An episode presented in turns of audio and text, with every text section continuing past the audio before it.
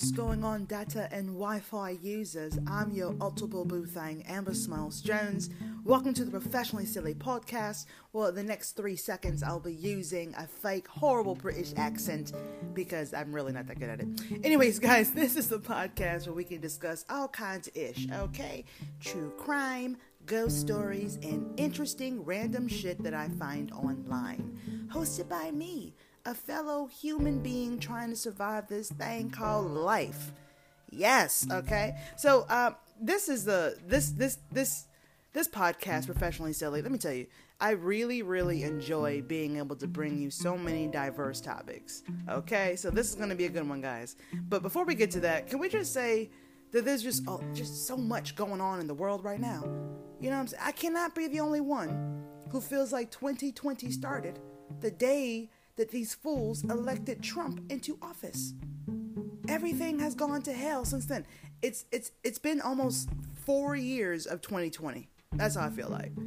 Dude, it's like the orange virus. You know what I'm saying? This walking cum stain could end up being president again. So take your ass to vote. And if your polls are closed because of the corona outbreak and whatnot, then vote through mail or whatever the fuck your other option is. Fucking mail vote that shit, okay? Just vote, please.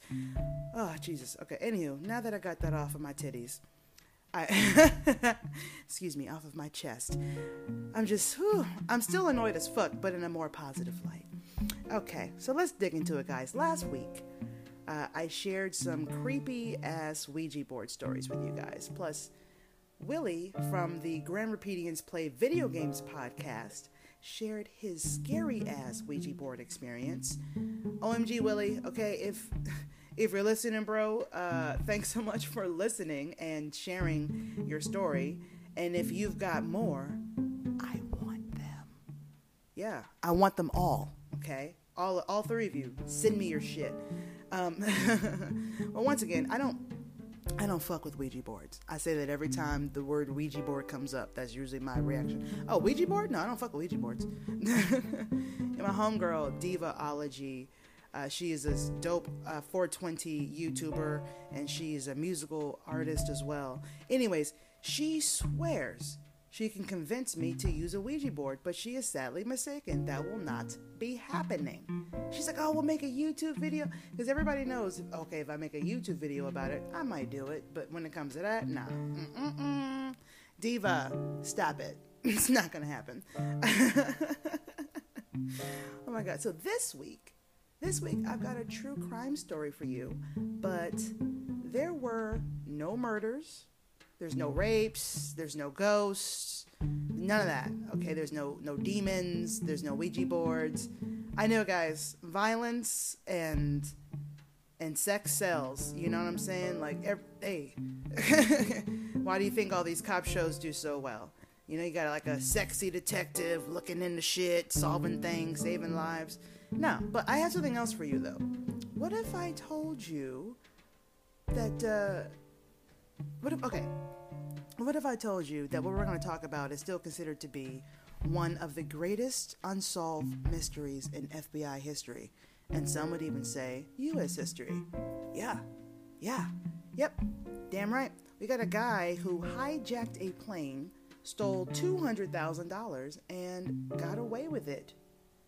Well, there's a huge question mark after that. There's a lot of conspiracy theories dealing with this particular case. But granted, it was the 70s, okay, 1971 to be exact. So $200,000 would have been worth about $1.2 million, okay? $1,291,326.63.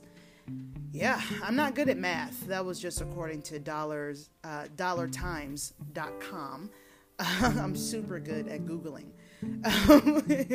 No, me and math are hard. Don't even ask me how old I was, you know, a certain amount. How old were you in 84? I don't fucking know. Oh, wait. Oh, that's a good one. I wasn't born yet. Yeah. Okay, I knew that one. Okay. All right. So D.B. Cooper is the man that we're going to talk about. The man who outsmarted the FBI all by himself, as far as we know. Now, the case is still unsolved till this day, but before we get started as per usual. Do me a solid and take a few moments to support your favorite black creator, that's me, and leave me a 5-star and written review on Apple Podcasts. And maybe every now and then I'll bring out that sexy, fake, horrible English accent that you just heard twice today.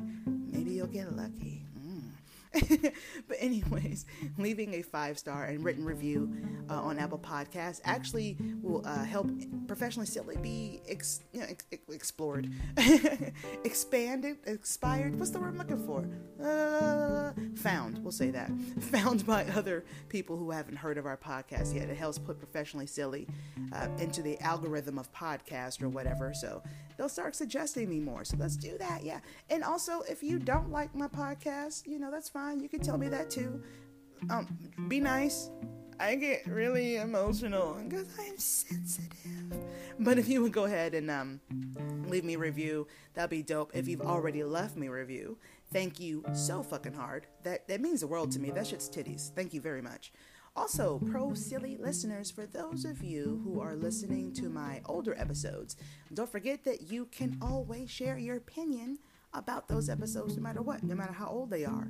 Okay, that's why I created the Twitter account, so you guys can always discuss any episode that you want at any time. So follow this podcast on Twitter and Instagram at It's Pro Silly, ITSPRO, and then the word silly. Now, from now on, the Instagram page will have photos and or videos pertaining to the episodes that we do. So take a look as you're listening and listen along as you're taking a look at the photos and or videos, whatever. And I'll also have some other fun posts on there as well. And once again, it's at It's Pro Silly. Okay. Now don't forget, guys, also you can always leave me a message or text me via my Google Voice number as well and share your opinion on the episode. 805-664-1828. Okay, let's dive into D.B. Cooper. True crime, bitches. Let's do it.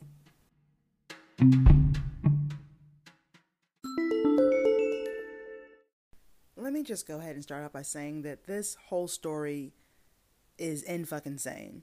It's almost, it almost sounds like a movie. And actually, they actually made a movie after, many of them, I'm sure. But if you haven't heard of D.B. Cooper, then I have to say, I'm a little surprised, and I'm also assuming you were born sometime in the 2000s under a rock.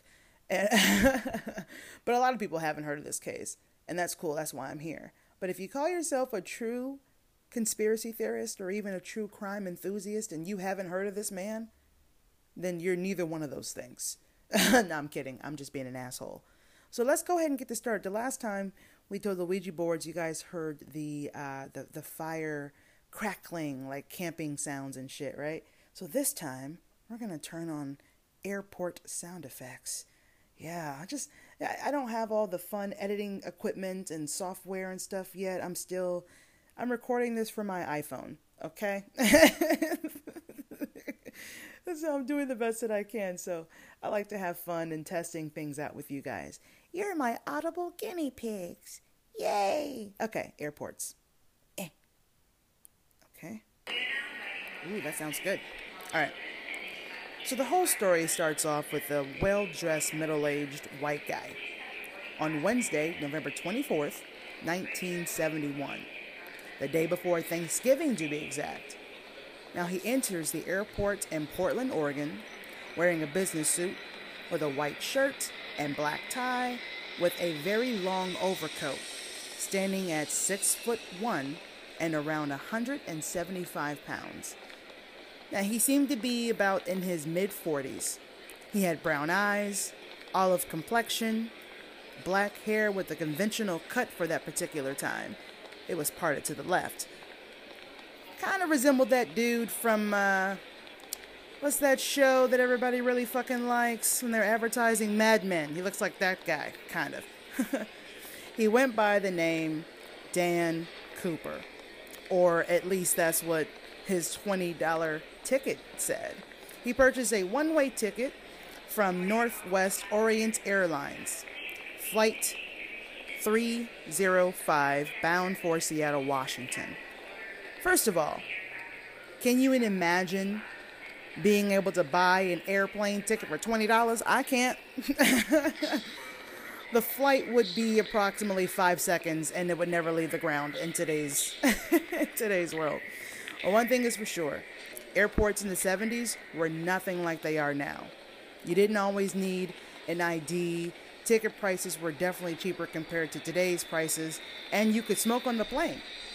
Now, my mom actually used to work for Eastern Airlines and even worked for Hartsfield-Jackson International Airport when it opened in 1980. And I think it was still considered to believe the world's largest air passenger terminal complex. I think it still is considered that. And it covers, over 2 million square feet. So it's big, big as shit. Anywho, I thought it would be fun to call my mom up and ask her what it was like in airports at that time, just to kind of give you an idea of what D.B. Cooper's surroundings could have been.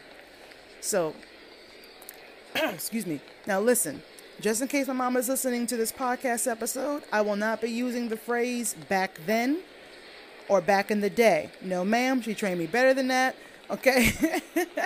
I have to be honest. I'm I ain't old. Shut up. I don't want none of them phone calls. Okay. I have to be honest with you. In today's world, there is no way that D.B. Cooper would have gotten away with any of this. We have to completely get undressed now to board a plane these days. So, I mean, you might as well. That's why I never get dressed up when I go to the airport. It's a waste of fucking time. So anyways, let's see what my mom has to say about her experience with the airports in the 70s. Now, I want to give you guys a better idea of what they were like in case you never experienced it before. Now, I wasn't alive yet, so I reached out to my beautiful, youthful, intelligent, talented mother to share that with us. And by the way, okay, I'm sorry about the audio. I had to rig this up because, like I said, I can't afford that fancy schmancy audio software and/or equipment. So this is a recording of a recording. Oh Lord. Can you hear me okay? Yeah. I wanted to ask a favor, really simple. I'm working on a podcast right now. Remember I was telling you I was going to do the D.B. Cooper thing? Yes. I was doing the research. I was pretty much trying to read or understand the comparisons to the airports in the 70s versus the airports now. And you were someone that I knew actually worked, in the airports, as they've changed over the years. Security did not come along until 9/11. Yeah, that's pretty much it. Yeah. There was no security. You and your family could walk all the way from the front of the airport all the way back to whatever departure gate, you or your friends or whoever, and how many, sometimes it would be more friends in the gate area than there was the person, traveling. Oh, that's true. You can go there for lunch and stuff. Yeah, so yeah, there is a big difference. There was no security. You didn't go through security checkpoints. There were police there, but they were basically there to protect people's luggage and thieves and stuff like that. Yeah, from thieves. But most of the policing was done in the baggage claim area. And you did have to show your baggage tag when you were leaving the airport to make sure that the luggage that you picked up was yours. Did you have to show ID to buy a plane ticket? No. That's what I read too. You did not have to show ID to buy a plane ticket if you were buying a round trip ticket. Wow. Okay? If you were buying an expensive ticket, paying cash, and that kind of thing, then you have to show ID. Wow. That's interesting, because with Dan Cooper, his name wasn't Dan. No one knows who this man is. He didn't show ID. He paid a one-way ticket from Portland, Oregon to Seattle, Washington for $20. And he gave the name Dan Cooper, but that person doesn't exist. Right. So that's so great. Things were so different. Okay, the reason that they asked the name is because airline tickets were handwritten. anything happened to that plane that could manifest with the number of people that were on that plane. Oh, I see. That is... You know, so somebody said a plane went down wherever was my family member on it. Wow. And what they did was go back and pull the ticket stubs. That's crazy. Were you ever on a plane where people were smoking on the plane, and what was that like? Oh, yeah. Absolutely. If you were a smoker, it didn't bother you. If you did not smoke, you choked, basically. So what people used to do was, you know, the overhead vents that you turn on. Yeah. 'Cause you couldn't smoke while the plane was on the ground. Oh, because of the fuel, the fumes, probably. You could only smoke when the plane was in the air. So not only did you have to put out cigarettes when the, you know, before takeoff and before, you know, landing, was because you couldn't smoke when the plane was on the ground. You could only light up, you know, after the plane reached whatever 1,000 feet. I don't know what 1,000 feet. That totally makes sense, because when they're refueling the planes, you got all those jet fumes and stuff that could start an explosion. So that makes sense. But I can only imagine, because you know I used to be a flight attendant, so I can only imagine how frustrating it was. Sir, can you please put out your cigarette? Just like it was. And I was like, sir, could you please put your bag in the overhead compartment? Ma'am, yeah. Could you please put your purse under your... It's a pain in the ass. Yeah. Could you not light your cigarette? Oh, goodness. But that was, you know, that was the thing. You could not, you know, you smoked when you... And so people who did not smoke would turn on those overhead vents. Mm-hmm. They still have them. You know, people who get hot on the airplanes, they turn on the overhead vents. Okay. And so, you know, the cool air would blow down on you particularly. But they did have smoking and non-smoking sections. How the hell is that possible on a plane? Well, I mean, they didn't. It was just a section. It didn't really stop the but you didn't have to sit next to a smoker. Oh, that's good. You know? That's good. They would ask you, smoking or non-smoking, and you would say smoking, but there was nothing to separate the people except a seat back. Ugh. So a certain section was smoking, and then most of the smoking class was way in the back. Oh, that's where all the cool kids were, huh? That's how it was in the back of the bus in high school. It's in the back of the school bus where the cool kids were. Ugh. I could just imagine all the secondhand smoke that people just endured on those flights back at that time. Jesus. Yeah, you got off the plane smelling like somebody's, you know. Somebody's. Ugh, that's gross and not sexy at all. All right, Mom. Well, thank you so much. It's actually what I needed, so I don't need you now. I got what I needed. Oh, okay. Say hello to the Professionally Silly listeners. Hello, Professionally Silly listeners. That's my mama, y'all.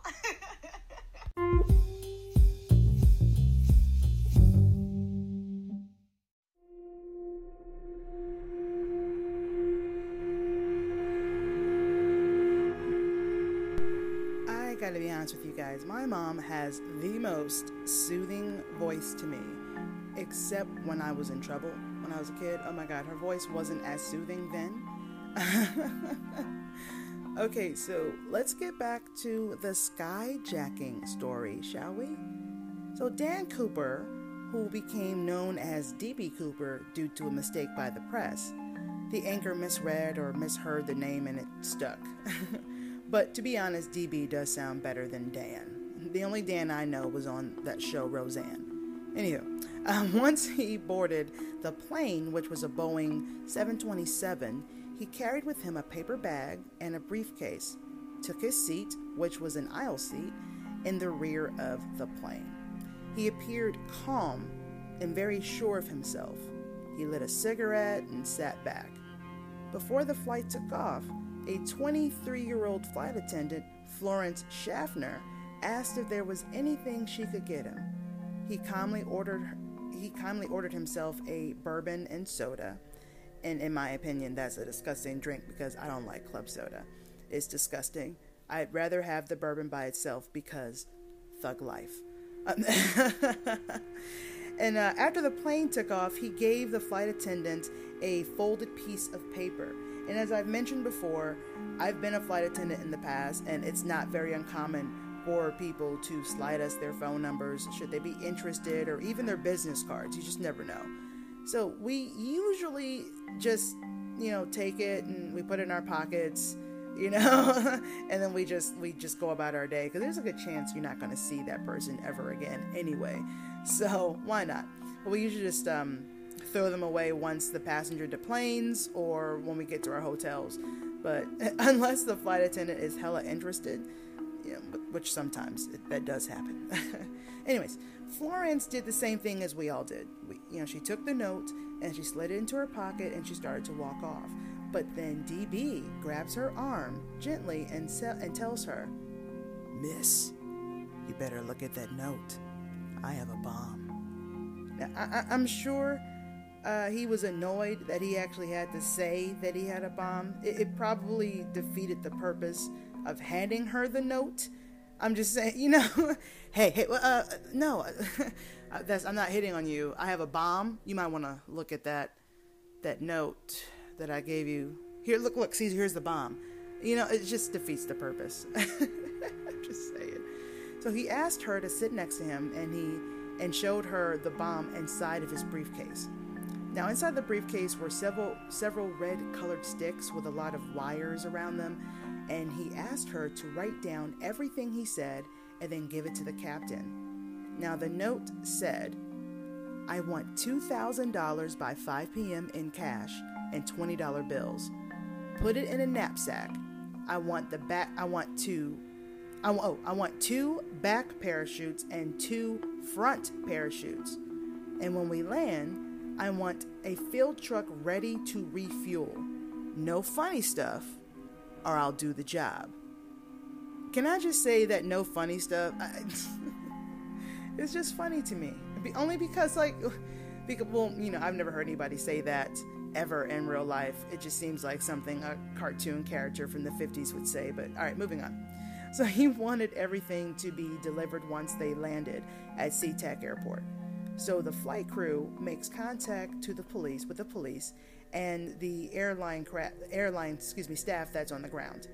Now, they all are desperately running around trying to get everything that he asked for: the two back parachutes, the two front parachutes, the $200,000 and $20 bills, the knapsack, get everything in $20. They're just trying to figure out how the fuck they're going to get all this together, and they're doing this in hopes that he won't blow up the plane and kill everyone on board. Now, the flight crew on the plane did not explain or let the passengers know what was going on. The plane had to circle around the Seattle area for a couple of hours, and they were told that there was like a minor mechanical problem. And I don't know if everyone believed that, because this flight normally took 30 minutes and it turned into a 3.5-hour flight. So from what I understand, there was actually a passenger who jokingly said, "Why was taking so long? I guess we got hijacked or something," No idea that they were actually right. But yeah. So when the flight landed in Seattle, Cooper exchanged the passengers for the money and the parachutes, and he asked for 36 passengers to be released after he got the money. So he let them go, all 36 of them. So 36 passengers were saved. However, D.B. Cooper did keep a few of the crew members on board, because he needed them to fly him to Mexico City and to be sure that the plane stayed below 10,000 feet. Now, the captain, and when you think about it, you're wondering, well, does he have some sort of knowledge about airplanes or how they work? You know what I'm saying? Because remember earlier he said he wants a field truck ready to be refueled. I mean, not a lot of people know that's called a field truck. I'm not even sure that is what it's called. That's how much I don't know. And he also wanted to keep the plane below 10,000 feet. So that's a very specific instruction. So I wonder if he actually has some sort of history in, I don't know, planes and shit. So anyways, the captain let him know that there was not enough fuel in the plane to make a trip that far to Mexico City, and that they would need to refuel. So that's why So that's what they did, and it took a few hours to refuel the plane. Now around 8 p.m. after they've taken off, somewhere between Seattle and Reno, Cooper did something that no one expected him to do. He put on those iconic sunglasses from the famous sketch that everyone's seen of him. And then this motherfucker takes his tie off, his clip-on tie, might I add, and he jumps out the rear door of the plane into the pitch black night with an extra parachute and the money. I can't even believe he fucking did this.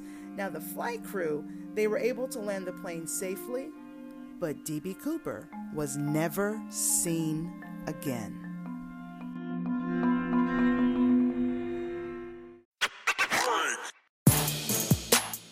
I'm your host, Taylor Renee. And I'm Isaiah. We're back. We're still fat, and we still have fucking opinions.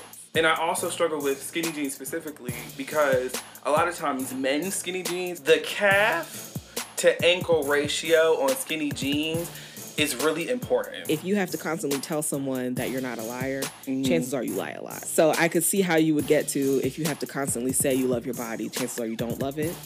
But you also have to think about how large bodies are seen in society, right, and how we would need to kind of overcompensate with us telling you that we do love our bodies, because it's hard to believe at first. It's not my goal to inconvenience you by being fat. Like, I want you to make that clear. It's like when you have leftovers in the fridge and you come home from work ready to eat your leftovers, just to find out that bitch ass nigga sleeping in your bed ate your leftovers. I want to say shake and go wigs. You know, when it says it on the package that you take it out and you shake it and then you go, doesn't necessarily mean that you should do that. It means that you should put some time and energy into crafting this wig so that it feels good and it looks good on your head. Welcome to Fat People with Opinions, bitch. You shouldn't ever call me a fat ass Kelly Price. Wow, I kind of left y'all hanging there for a bit, didn't I? Well, my bad. Let's get back to it, though. How about that? So the only thing that DB left behind was a black clip-on tie that he took off before jumping.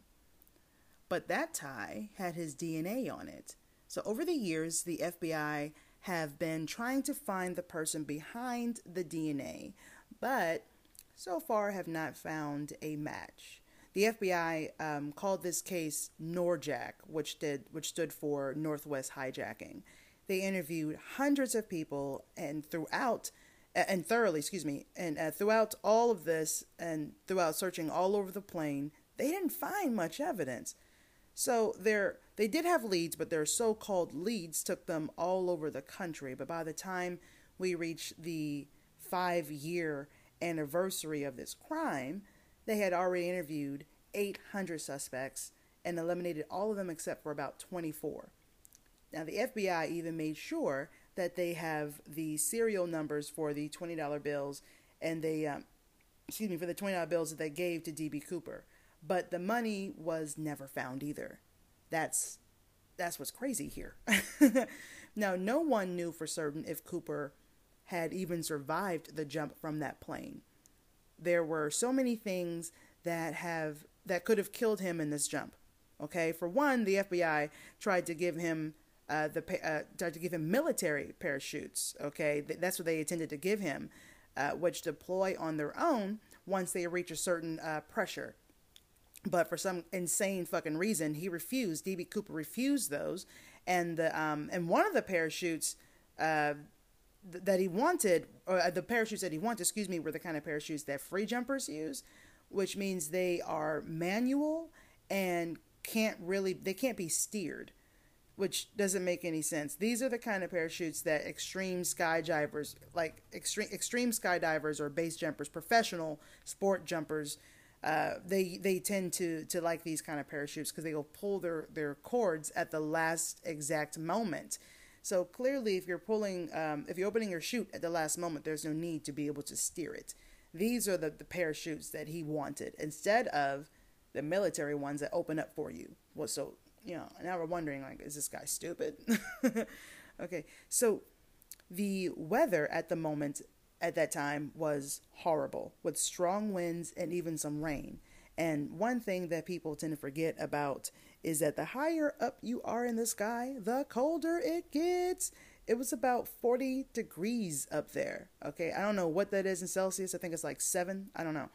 Look that shit up. But when he jumped out of that plane, the wind chill and the rain water would have chilled him to the bone because he was not wearing the proper gear to survive a jump like that. At the altitude that he was, you know, the winds were about, I think it was like 200 miles per hour at that time. And it was cold as hell. And it was wet. Nah. Hypothermia, that shit kicks in pretty quick. You know what I'm saying? Because all of these details, you know, they is one of the reasons that many people doubt that Cooper knew what he was doing. Not even the experienced skydivers would not attempt to make a jump under those conditions. Oh, and I forgot. It was also pitch dark as shit, by the way. I couldn't see a goddamn thing. So that's insane. There were like a bunch of clouds over where he jumped. So he had no idea where he was actually going to be landing, which is kind of insane. Okay. Oh, yeah. And I also forgot to mention that one of the 4 parachutes that Cooper was given was sewn shut because it was a training chute. He didn't even notice. So because that's one of the chutes that he grabbed when he jumped out, a lot of people are thinking, clearly, maybe this man wasn't an expert, or maybe this man was batshit crazy. I don't really know which one. So he had a parachute that couldn't be steered. He definitely was not wearing the proper clothing or footwear to survive a ride down with that type of weather or the super rough landing that he had ahead. For one thing, he jumped into an extremely dark wooded area at night. Also, he had no previous knowledge of the flight plan, which means he had no idea which direction the pilots were going to fly. So how the fuck would he know where he was going to land once he jumped out of the plane? None of this makes any sense. It wasn't very well planned, it doesn't seem like. Now, Cooper's body, the remainder of the money, his clothes, and his parachutes, nothing was found. None of these things were ever recovered. Now, at one point, the FBI had one suspect that stood out from the others, and his name was Richard Floyd McCoy. That's, God, that name just rolls off the tongue, Richard Floyd McCoy. And he was actually arrested for a similar hijacking that he attempted to escape by parachute as well. And this was about 5 months after DB did his thing. So apparently, Cooper started a trend, I guess, just... Dude, you got to hijack a plane, get you some money, and jump out the back of that bitch. Good luck, guys. I don't know. But could you just imagine if this was like the next like TikTok or Twitter trend or some shit? Just a bunch of YouTubers hijacking planes and trying to get views. Jesus. I mean, it's not too far off. There was a time where people were actually eating Tide Pods. You know, like actually cognitively deciding to digest poison on their own free will. So they can get views. People set themselves on fire to get views. People are dumb as fuck. I don't know. Anyway, the FBI ruled that Richard McCoy, they ruled him out because he didn't match the physical description of Cooper. But Richard McCoy decided to make a fake gun while he was in prison for the skyjacking that he did commit. And he managed to escape from prison, but was killed in a shootout with law enforcement. Now, well, I'm laughing because it makes sense because his gun was fake. So I don't know much about guns, but I do know fake guns are no match for real ones. That's just my, you know, experience with guns. Oh my gosh. But police did catch a break in 1980 when a young boy, his name was Brian, I think he was about 8 years old, and he found a rotting bag fooled with $20 bills, and that matched the serial numbers of the stolen money at on a beach called Tina Bar in the Columbia River, this bank off of the river there, by the Columbia River. Now, this is in Vancouver, Washington. This is where this happened. Now, apparently, he and his dad were making a campfire on the beach together when they came across it, and this kid found $5,800 in total, and he must have been like one of those super honest kids I've like never heard of, because as a child I would have thought, oh, finders keepers. I mean, honestly, as an adult, especially during this pandemic, I'm currently thinking finders keepers. But do you have any idea how many comic books and candy bars that kid could have bought? Damn. You know, that stupid, honest, responsible bastard. I think the kid was, like I said, I think he was like 8 years old or something like that. So he could have easily just used the, I'm a little kid. He could have used that defense and I didn't know any better, you know. And that's if the serial numbers were entered, if the serial numbered monies were actually entered into the circulation. Anyway, so the kid turned the money in. I'm guessing his dad was probably the honest asshole, but that's fine. Now, I did read on NewYorkTimes.com from an article written on June 13th, 1986, which is actually a few days before I was born.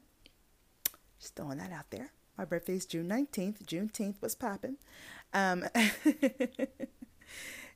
that was the year I was born, too, in 1986. So it said that the kid was able to keep some of the money that he found, and he decided that he would try to sell his share of the money to collectors to pay for his college education and to make a down payment on a farm for his parents. So I guess honesty really is the best policy.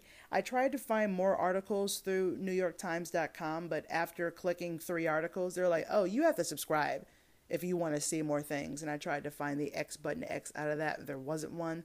Like, you have to subscribe or you get the fuck out of this website. And I was like, oh, shit. All right, New York, I feel you. I'll just go to Reddit.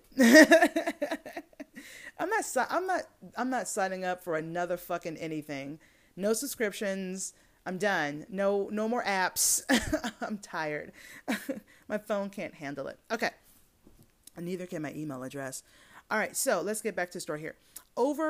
After over 40 years of investigating this case, the FBI officially closed its investigation in 2016, but they are still open to tips and any ideas that anyone may have leading to the capture of D.B. Cooper. But the FBI had a very interesting way in making sure that they get what they want in the end, and allow me to explain what I mean. Now, in 1976, the FBI found a way to make sure that the statute of limitations never expired for this particular crime or this particular criminal. Ooh, okay, y'all, they is sneaky as fuck with this one. Let me tell you what they did. So they were able to get they wrote up an indictment for a guy named John Doe. I cannot, for those of you who are super into true crime, you know, when they find a body that's been killed or something, or murdered, and they don't know who it is, they give it the name John Doe because they don't know who it is. Okay, so now they did this because they really don't know the true name of this Dan/D.B. Cooper. Like my mom and I discussed earlier, it was a little easier at that time, so you didn't always have to show ID. So technically, you could say your name is whatever the fuck you wanted to say your name was. So because there was an indictment, this allowed them to stop the statute of limitations, which means they can arrest the person responsible for this crime at any time. Now let's just see if we can get the government to do the same thing for rape charges or child molestation charges, because annoyingly, those have ticking clocks. And if you can't solve those cases within a certain amount of time, then no one can be arrested or tried in court for that specific crime, which is utterly fucking bullshit, to be honest with you. It annoys the hell out of me that sex crimes have limitations, that have statute of limitations. It's fucking dumb. But that's probably for another podcast episode. Now, did D.B. Cooper survive that insane jump and live on the rest of his life without spending a dime of that money? Because it was never found in circulation once again. Or did he die when he took that stupid ass jump? And if he did, where is the evidence that he even existed? Where the hell is the parachute, the rest of the money, or even his body? Nothing was ever found.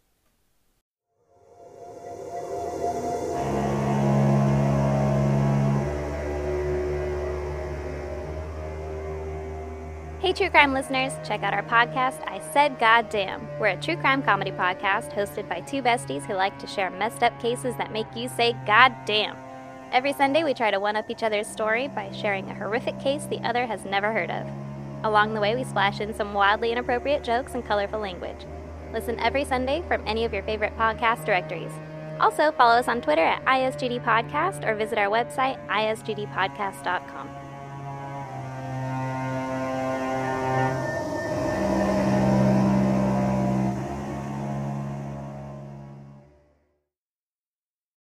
So, obviously, there are a lot of theories as to what happened to D.B. Cooper. A lot of speculation. Some speculate that maybe he landed in the water and drowned and was washed out to sea. I mean, that is where they found the $5,800, on the bank of that river. So that could make sense. Some even think that maybe if he actually landed in the forest, perhaps he died on impact, or perhaps he didn't have the, because he didn't have the proper clothing or footwear, maybe he could have died because of, you know, being exposed to the elements. Maybe the animals took care of his body. But if that is the case, it still doesn't explain why they haven't found parachutes or any items of clothing or anything like that. So there was a guy, Lyle, that was convinced that his brother Kenneth Christensen was actually Cooper. Now, Kenneth was actually a paratrooper right after World War II. He also coincidentally worked as a mechanic for Northwest Orient Airlines. Now, this is the same airline that D.B. Cooper flew with. Now, apparently, he also enjoys bourbon, and he purchased a really nice house not too long after the crime. And get this, while Ken was on his deathbed, okay, Lyle remembers his brother pulling him close and saying, "There's something you should know, but I cannot tell you." And then Kenneth died. So he never really got to admit if it was him. It's just random. I mean, that's a hell of a cliffhanger. "There's something you need to know, but I can't say anything." And then I croak. That's now in 1995, Dwayne Weber is someone else who claimed to be Cooper on his deathbed.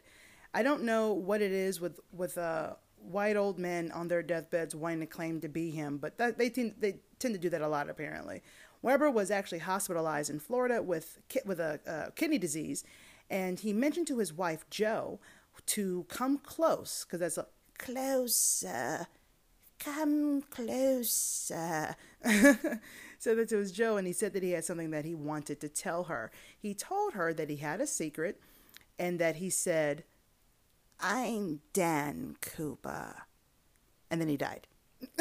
So after he passed, Jo began to sort a lot of the pieces together, reasons why her late husband could have been telling her the truth. She even remembered a time where he was sleep talking after during a nightmare that he was having, and he said something about leaving fingerprints on a plane while he was asleep. He was sleep talking, so it's quite possible that maybe he was, because that is a little strange when you think about it.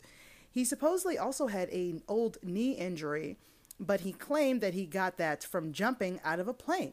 So that is another odd thing if that's true. And also supposedly he had an old Northwest airline ticket and even took her to the place where the money was eventually found. But of course, the DNA test between D.B. Cooper's DNA and his, well, it was inconclusive. Duh. It always is.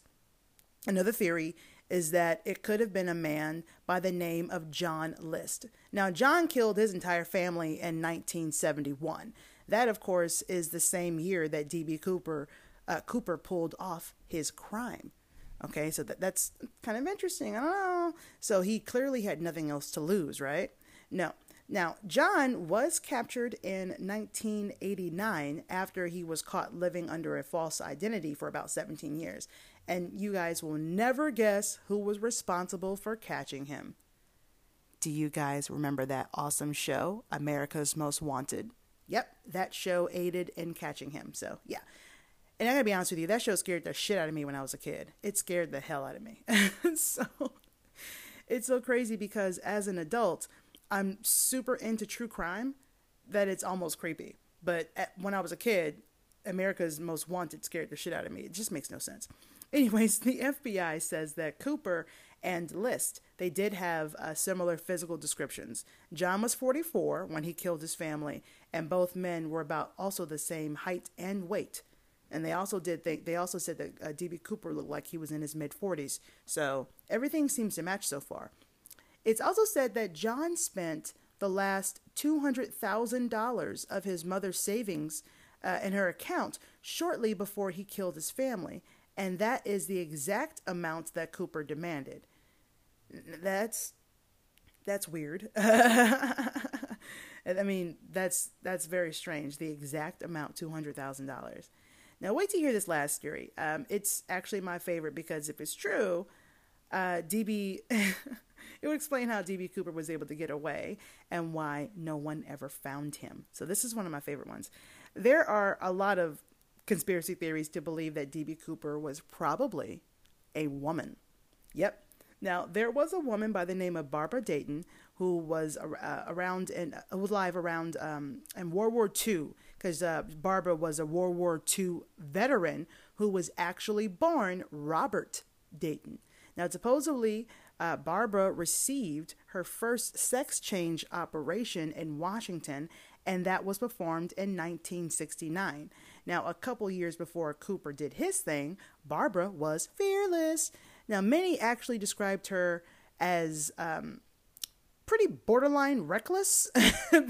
She was a highly skilled pilot and a parachutist, which is someone who enjoys jumping from planes with parachutes as a sport. I don't understand that shit, but people do like it. She was also a great mechanic and an explosive expert. So these are traits that many people say that D.B. Cooper could have possessed. So who knows? Maybe D.B. Cooper actually was Barbara. I mean, I don't know. The entire world is looking for a man. Then perhaps Barbara Dayton is the smartest criminal of all times. Now, there were many other suspects and theories over the years, but if I discussed them, this podcast would be 17 days long. So I named the most popular ones and my favorite one, Team Barbara.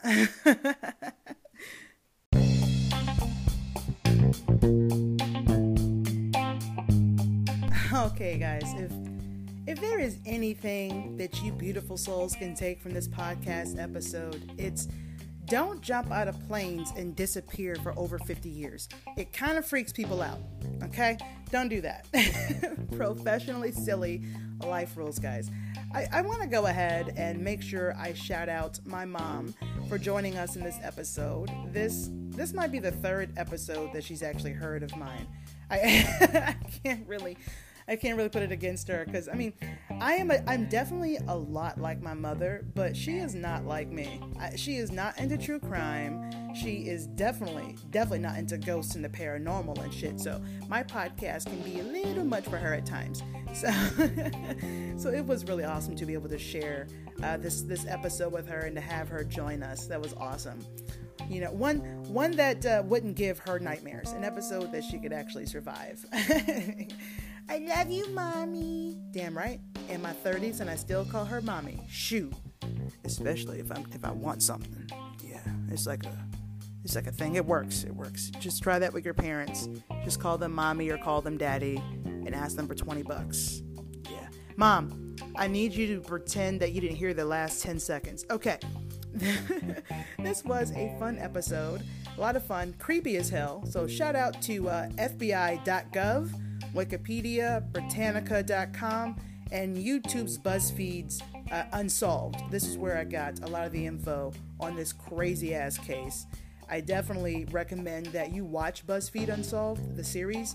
It's hilarious and it's a lot of fun, and it's a great way to learn about some of their true crime, some of their supernatural, and some of their paranormal topics that they discuss, and they make it very entertaining, so it's not super scary. So it's really great. Thank you guys so much for listening. If you're new, I hope that you come back and you would chill with me again. If you're a returning listener, thank you so much for remembering that I'm here. I love that. I appreciate you, boo. Do me a favor and share this podcast with your friends, your family, your coworkers, your quarantine buddies. You know, help us sister get her podcast out there for new people to discover that I'm here.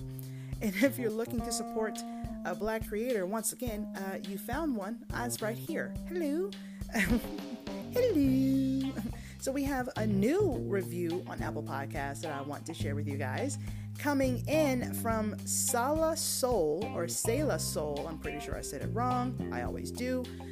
Sala Soul says, I stumbled upon this podcast while searching for listener ghost stories, and I'm so glad I did.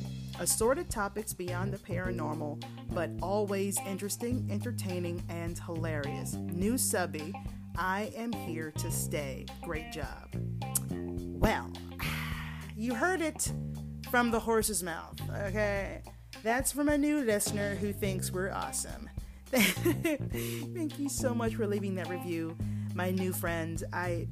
When I first started this podcast, I wasn't sure if I could have different types of topics and do well. And to be honest with you, I'm still not sure, but I don't care. So it's my podcast and I do what I want. But I do think that it's awesome for me to have assorted topics because it's just me and it doesn't trap me in a box. I'm a solo podcaster. So I want to make sure that I'm entertained with the things that I'm doing because I have to do it all, the researching and all the stuff and the recording by myself. But I also want to make sure that it's something that you guys would enjoy too. So I'm able to explore and do more things now because I'm not stuck in a box. Plus, I end up learning a lot from some of the topics that we discuss here. And one of the biggest things that I've learned is don't fuck with Ouija boards. That's a doozy. That's like my favorite thing to say here because it's true as hell. I don't mess with them. I cannot say that enough. I hope you guys will continue to leave me reviews on Apple Podcasts and continue listening because not only does it make my day when you leave me reviews, but it does help my podcast reach new listeners. Hell, it's probably exactly how Sala Soul found us, so I appreciate that. Others left reviews for those of you who make my... Oh, I can't speak, it's so hard. For those of you who are leaving reviews, it does make my podcast easier for new listeners to find, you know, so yes. And she did, they did mention that they were searching for ghost stories, like listener ghost stories, and happened to come across me. So those reviews are working, okay? The more I get, the better. Also, guys, don't forget if you have any stories that you want to share on this podcast, be sure to email them to me at itsprofessionallysilly@gmail.com. Everything is spelled correctly. And it's also going to be down in the show notes. It can be about literally anything you want because my podcast does cover, like Sala Soul says, a lot of topics. So there's always room for your awesomeness. And be sure to let me know in the email if you want to be anonymous or what you want to go by in your email because I will be sharing it here on the podcast. So make sure you follow this podcast on Instagram and Twitter at itsprosilly, ITSPRO. And then the word silly. I do have pictures for this episode up on the IG, so if you enjoyed this episode or there are other episodes that you would like to review or what have you, you can do so on Apple Podcasts, but you can also check out the photos or videos pertaining to episodes from now on my Instagram. So that's going to be great. Also, guys, I've got a P.O. box as well, so if you want to snail mail me and send a letter or something, you can do that as well. Make sure you write to, in the sender area, Amber Smiles Jones, P.O. Box 29892, Los Angeles, California, 90029. That will also be in the show notes below. Check out all that information that's in the show notes as well. I got my Instagram and social media stuff, my YouTube channel, all that stuff, my TikTok, all that's down there. So I'm out there. I am on the internet. I'm out there, guys. I'm doing my thing. So once again, guys, I'm your audible boo thing, Amber Smiles Jones, and thank you so much for listening to the Professionally Silly Station here on Anchor FM, where I take my silliness seriously. Feel free to join in about any episode of Professionally Silly that you've heard through the Anchor app or you can call/text my Google Voice number for a chance to be featured on my podcast, 805-664-1828. Until next time, my loves, watch where you step, because there are pieces of shit everywhere.